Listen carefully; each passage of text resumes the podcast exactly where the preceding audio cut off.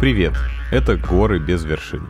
Подкаст о дерзком одиночном походе Юлии Вершининой вглубь России, через плато Путарана, что в Восточной Сибири. О походе, который состоялся больше 10 лет назад, но о котором вспоминают и спорят до сих пор. В первом выпуске мы говорили о самой бесстрашной путешественнице, о том, почему она решилась на эту экспедицию и с какими трудностями столкнулась в первые дни своего пути. Меня зовут Саша Начито, и эту историю мы рассказываем вместе с Сашей Донсковой, которая читает за Юлю.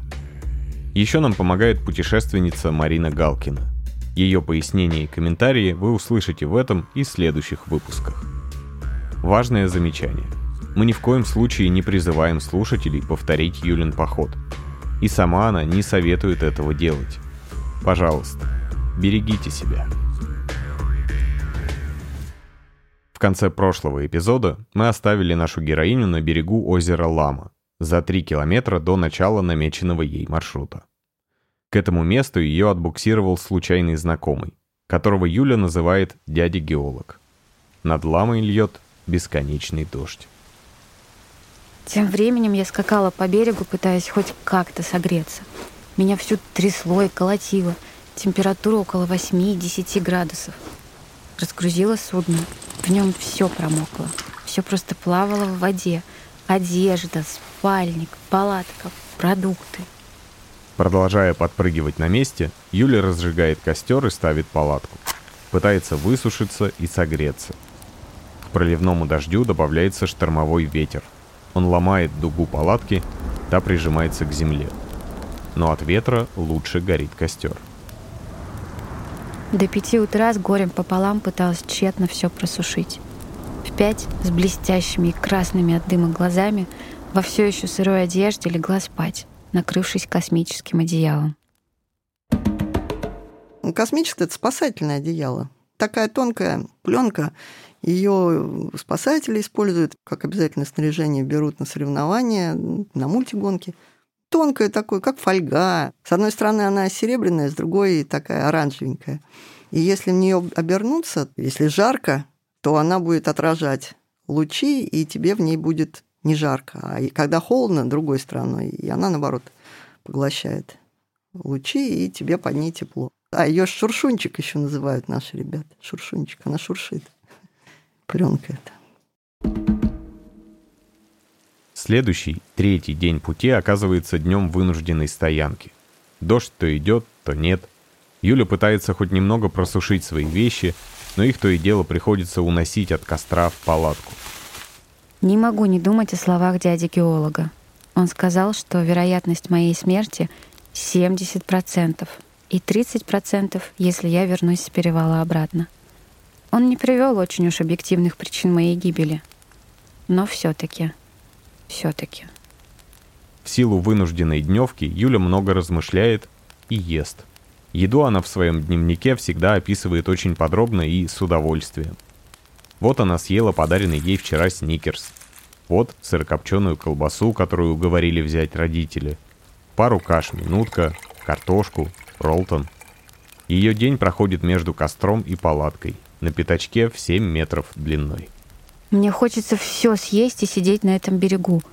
Здесь вполне красиво. Это Ламские горы, тоже столовые. И недаром сюда ездит весь Норильск отдыхать на выходные. То есть подходишь, и э, склоны крутые. Верхушки гор все плоские, то есть там нет таких острых пиков, то есть не альпийский рельеф. На самом деле плато Патарана вулканическое происхождение, это большое излияние лавы было где-то 250 миллионов лет назад, если не ошибаюсь. По-моему, двух с половиной километров достигает толщина этих лав, базальтов. И она изливалась так частями, то есть наслоениями. То изливается лава, то пеплом вулканическим засыпает. И Горы такие слоистые. И вот эти рыхлые туфы, туфы это вот эти вот пеплы, их э, легко размывает вода. И в этих э, участках как бы гор там реки текут по плоскости, по долине, а потом резкая ступенька вот этого выхода базальтов, и там водопады. Треснула вот эта вулканическая масса, по этим трещинам потекли реки. И когда ты находишься внизу этой реки, у тебя по бокам вот эти склоны крутые, и во многих э, притоках этой реки водопады падают ступеньками многоступенчато. То есть вот это вот такая визитная карточка, наверное, плат Путарана. К концу третьего дня Юля все же с трудом собирается, садится в лодку и плывет, стараясь не обращать внимания на то, что все ее вещи продолжает заливать. Наконец ее ждет приятный сюрприз. Она видит базу уфологов, про которую много слышала. Я причалила, конечно. Интересно же, как это — изучать инопланетян. Про Путарана ходит масса легенд. Якобы здесь и снежного человека видели, и следы древних цивилизаций, и где-то тут целая древняя статуя из золота спрятана. Золотая баба. И, конечно, что это место частых визитов гостей с других планет. Так или иначе, уфологи здесь действительно проводили свои изыскания. Но в первую очередь Юля интересуется не этим. У меня на тот момент была большая нужда — спички. К моему великому стыду изначально у меня было 56 коробков охотничьих и несколько обычных. Но охотничьи промокли. Промокли и черкаши, хотя все было тщательно загерметизировано и хорошо спрятано.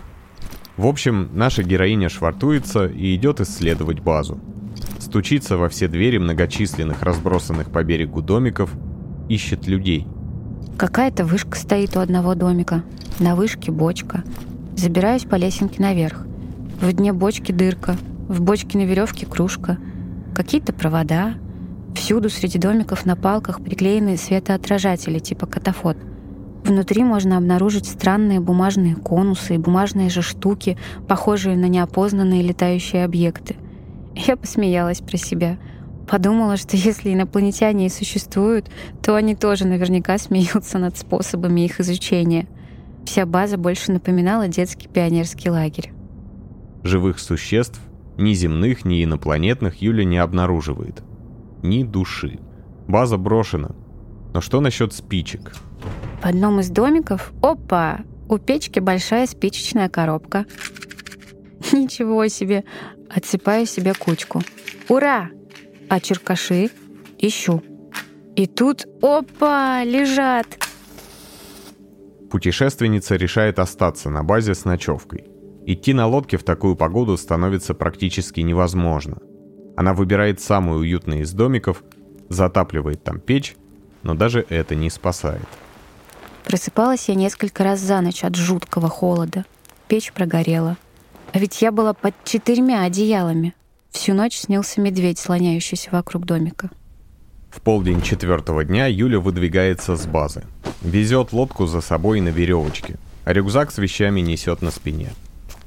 Позже перестраивается на две ходки, перетаскивает вещи, идет за лодкой, перетаскивает лодку, идет за вещами и так далее. Такой густоты ольшаника мне еще нигде не приходилось встречать.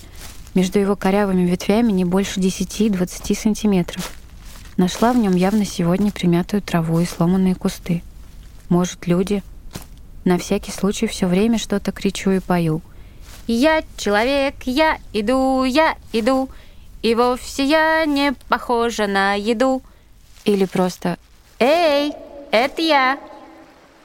Тем временем Юля уже ушла от озера Лама, и путь ее пролегает берегом реки Бучарама. Внезапно на песчаном пляже она находит следы — нет, это не люди. Однозначно это шел кто-то с четырьмя широкими большими лапами. Шел сегодня. Сердце упало. Я вовсе не хочу его встретить.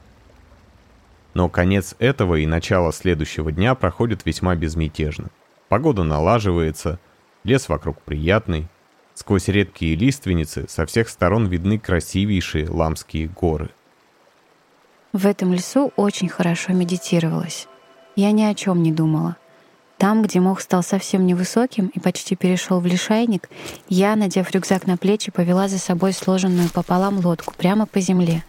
Чудо-щука! Питаться решила раз в день, сразу после подъема.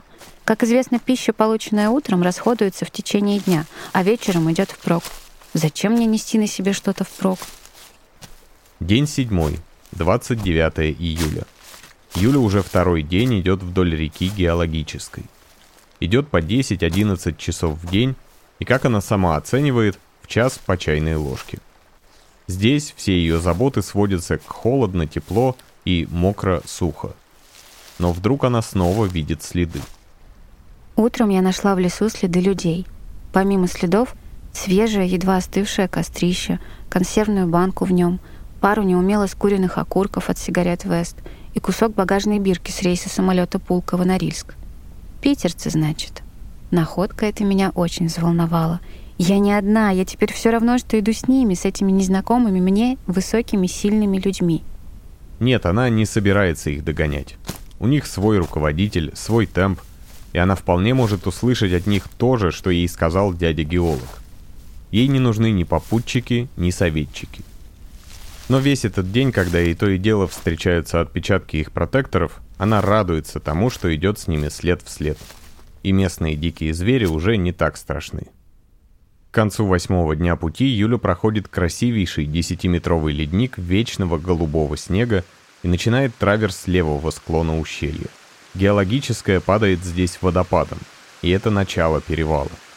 Она устраивает тут ночевку прямо на самом гребне. Я нашла покатую площадку из мха и поставила палатку. Ночью шел снег, почти беспрерывно. Палатку завалило. Я очень мерзла на камнях, свернувшись кубком. Еще вчера я планировала уйти за перевал и идти всю ночь, а уже утром в тепле и низко забивачиться. Но никак не получалось. Я упорно начала падать на скользких камнях, и рюкзак стал каким-то жутко тяжелым. Он, в принципе, имеет свойство тяжелеть под вечер, а по утрам сильно болит спина и начало рук. Юля проводит ревизию еды. У нее остается только 24 ее единицы. Она выдает себе категоричное распоряжение — сократить количество пищи. В пешие дни больше, в водные — меньше. Замерзнув в палатке на гребне перевала, она засовывает в рюкзак лодку и бежит выше, за гребень, надеясь сразу за ним увидеть и начало реки Большой Хонна-Макит. И тут, тут происходит то, что, конечно же, могло произойти, но чего Юля никак не ожидала. На меня напала туча. Сначала она просто посыпала меня снегом. Затем, когда я пошла еще выше, снег сгустился. Его стало очень много, и он перестал таять. Когда я шла с лодкой второй ходкой, туча обволокла меня густой пеленой. Она просто проглотила меня. Юля несколько раз присаживается отдохнуть и подождать, пока все рассеется, но время идет, а это все не случается. Ей приходится вставать и идти вслепую по холодной, заснеженной горе с торчащими то тут, то там камнями. Я спохватывалась. «Ах ты, Господи, только бы ногу не сломать!» и проваливалась в сугробы между камней а вокруг все белое. Видимость не больше полутора метров. Вот скала, ее слегка видно. Она рядом, и с нее течет водопад. Быть может, водопад из нужного мне озера, ухон на Макиты? Она карабкается по скале, в ботинках уже полно снега, а озеро все никак не покажется. Ориентируясь по карте, она забирает правее. Уже скорее ползет, чем идет. То и дело проваливаясь в снег. Долго. Очень долго. И тут я поняла, что озера нет. Вокруг пелена, в рюкзаке только лодка, и я не знаю, где и куда я иду. У меня начинается легкая паника. Я не могу вернуться обратно. Это ходка с лодкой. Лодку надо оставлять у ориентира, а здесь только снег кругом. Я ползу, а в голове мысли, что уже темнеет и что этой ночью я замерзну в этом снегу. Будь у нее палатка, она построила бы вокруг себя иглу. В иглу зажгла бы горелку, выпила бы горячего какао с ложкой спирта. Но где палатка? Где горелка? Вокруг только белая мгла. Смерть в снегу на перевале мне казалась просто жуткой. Я не готова была замерзнуть 1 августа. Продолжая проваливаться в снег уже по пояс, я начинала тихо подвывать «Отче наш», как все люди на Руси. На самом деле паника мешает ей в этот момент понять, что при такой температуре до замерзания она сможет пройти еще довольно много. Как только туча немного растает, она сможет увидеть гладь озера подо льдом, совсем рядом, но ниже ее. Скатываюсь с горы, как с горки. Скатываю рюкзак. Это ж, что ж, я брела сюда 4 часа. Обратно до моей закладки я добиралась всего 40 минут.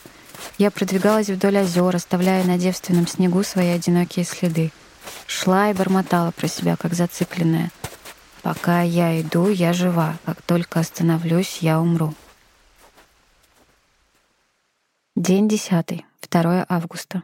Дорогой мой дядя-геолог, я отстала от графика на два дня. Утром я проснулась от страшной боли в больших пальцах ног. Неужели отмерзли? Юля активно шевелит пальцами. Вроде отходят. На всякий случай смазывает их мазью спасатель. Пол девятого утра — время завтрака. Она на горелке кипятит принесенную с вечера воду, заваривает лапшу и варит какао. Съев все это, снова тщательно заматывает ступни и засыпает. В половине двенадцатого я снова проснулась. Теперь от шума падающего на палатку снега и, как всегда, от холода. Пора.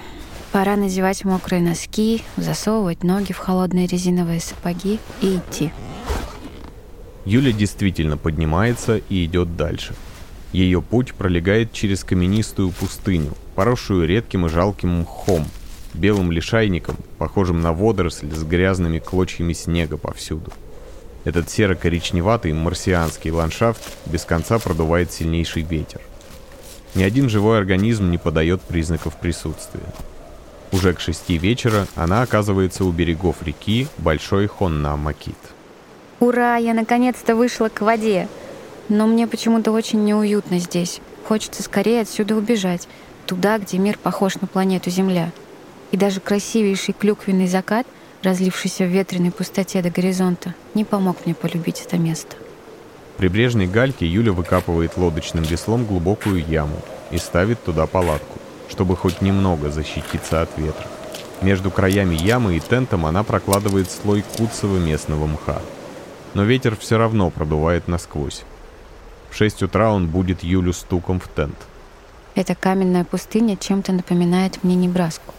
Уснуть при всей моей ежедневной уставаемости в таких условиях не удалось. Вылажу. Господи, щука лежит наполовину в воде с полуспущенным баллоном. Напомню, что щука — это надувная байдарка, совершенно необходимый для водной части пути транспорт. Юля выскакивает из палатки и босиком несется к лодке. Неужели ее, 7-килограммовую, полностью надутую, перевернутую вверх дном и не до конца просушенную, смог так сильно сдвинуть с места стапеля ветер? Может, ее утащила неведомая сила, инопланетяне? Здесь же как на Марсе. И что с баллоном? Юля перетаскивает лодку обратно и затем насосом проверяет баллон на дыры. Их нет. Все вещи, оставленные ей ночью под щукой, тоже на месте. Мистика. После завтрака картошкой с маслом Юля продолжает приготовление к водной части похода. Надевает почти просохшие и заново проклеенные накануне сапоги, два дождевика, затаскивает груженную щуку в реку и покидает неуютное место. Я шла по колено в воде, ведя свою щучку на веревочке, а она тихонечко, как собачка, плыла за мной. И так нежненько тыкалась в меня иногда своим верным носом. А иногда наоборот, забегала вперед и рвала у меня из рук поводок, стараясь убежать. Но я ее не пускала. Дальше глубина воды уже не позволяет тянуть лодку за собой. И Юля садится в нее и плывет.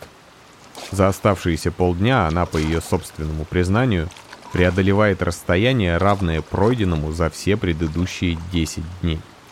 Окрестный пейзаж продолжал оставаться космическим, а мне очень, ну очень хотелось дойти как можно скорее до первых деревьев.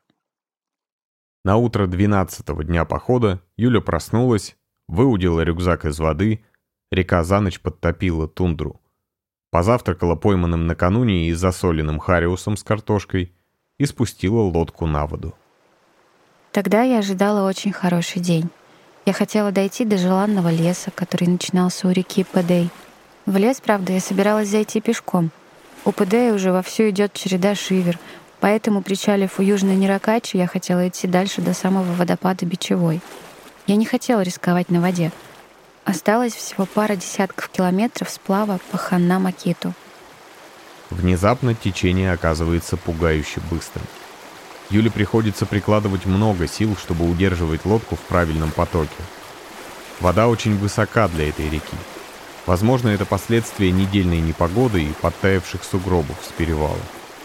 Сложно передать, что я испытала в этом стремительном сплаве, но с лодки то поднимала волной над обливниками так, что я видела перед собой только небо, то просто скидывала вниз, аж хотелось зажмуриться.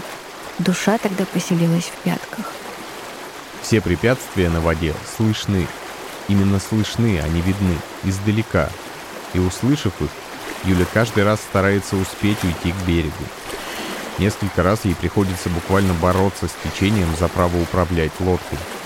И некоторые бурные участки она проходит по береговым камням, ведя щуку за собой, иногда цепляясь за камни, иногда падая, чтобы течение не сорвало ее вместе с байдаркой.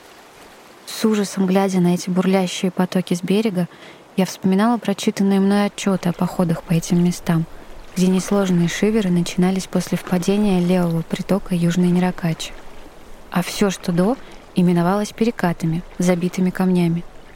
Да, у меня была слишком высокая вода. Но между перекатами река течет спокойно.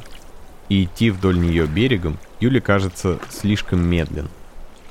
Я уже порядком хапнула сильнейшего адреналина и решила снова сесть в лодку, чтобы пройти еще хотя бы несколько километров до места запланированного выхода на берег. Еще всего несколько километров.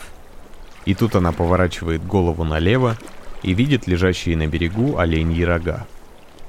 Они описаны во всех отчетах как ориентир места бивуака. «Ну, значит, пора чалиться», — подумала я. «Дальше река, не на мой уровень». И тут Юлю киляет.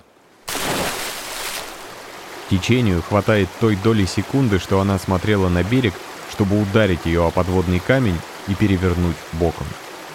В первые минуты, держась одной рукой за перевернутую лодку, я изо всех сил старалась не выпустить из рук весло. Мне казалось, сейчас будет мель на перекате, и я выкарабкаюсь. Лодку подкидывала. Меня вслед за лодкой заливала волнами. Я начинала захлебываться. Эх, весло не дороже жизни. Бросила его. Пыталась перевернуть лодку, но ее крутил поток, и я снова и снова оказывалась под водой, захлестывающей нас обеих.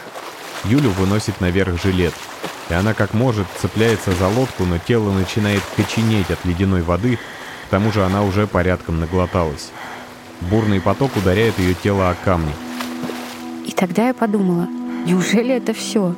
Вспомнила, что должна денег Коле Д, занятых на катер до озера Лама. Все же это не очень хорошо занять и пропасть без вести. И как нехорошо с родителями получилось. Они отпустили, помогали с приготовлениями — а я взяла и пропала. Я думаю обо всех людях, знавших о моем походе. Как же это глупо, как я их подвела. Когда я окончательно осознала, что это конец, я успела схватиться рукой за камень такого близкого дна. Села на него, вцепилась ногами. Лодка была привязана ко мне, слишком сильное течение тащило ее, и меня срывало с камня вслед за лодкой. Схватилась за другой — Впереди снова шивера. Бурные белые волны уже были видны. Капитан должен тонуть вместе с судном. Но я... я отвязала и отпустила веревку. Юля пытается встать. Мелко, чуть выше, чем по колено, но заледеневшее тело движется с трудом. Ее снова сносит к шивере. Она долго борется, снова сносит.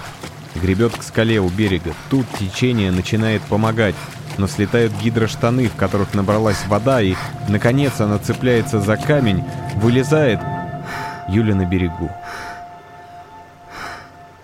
Тело сжало в судорогах. Сгорбившись почти до земли, я пыталась идти, трясущимися губами страшным голосом, повторяя забитое.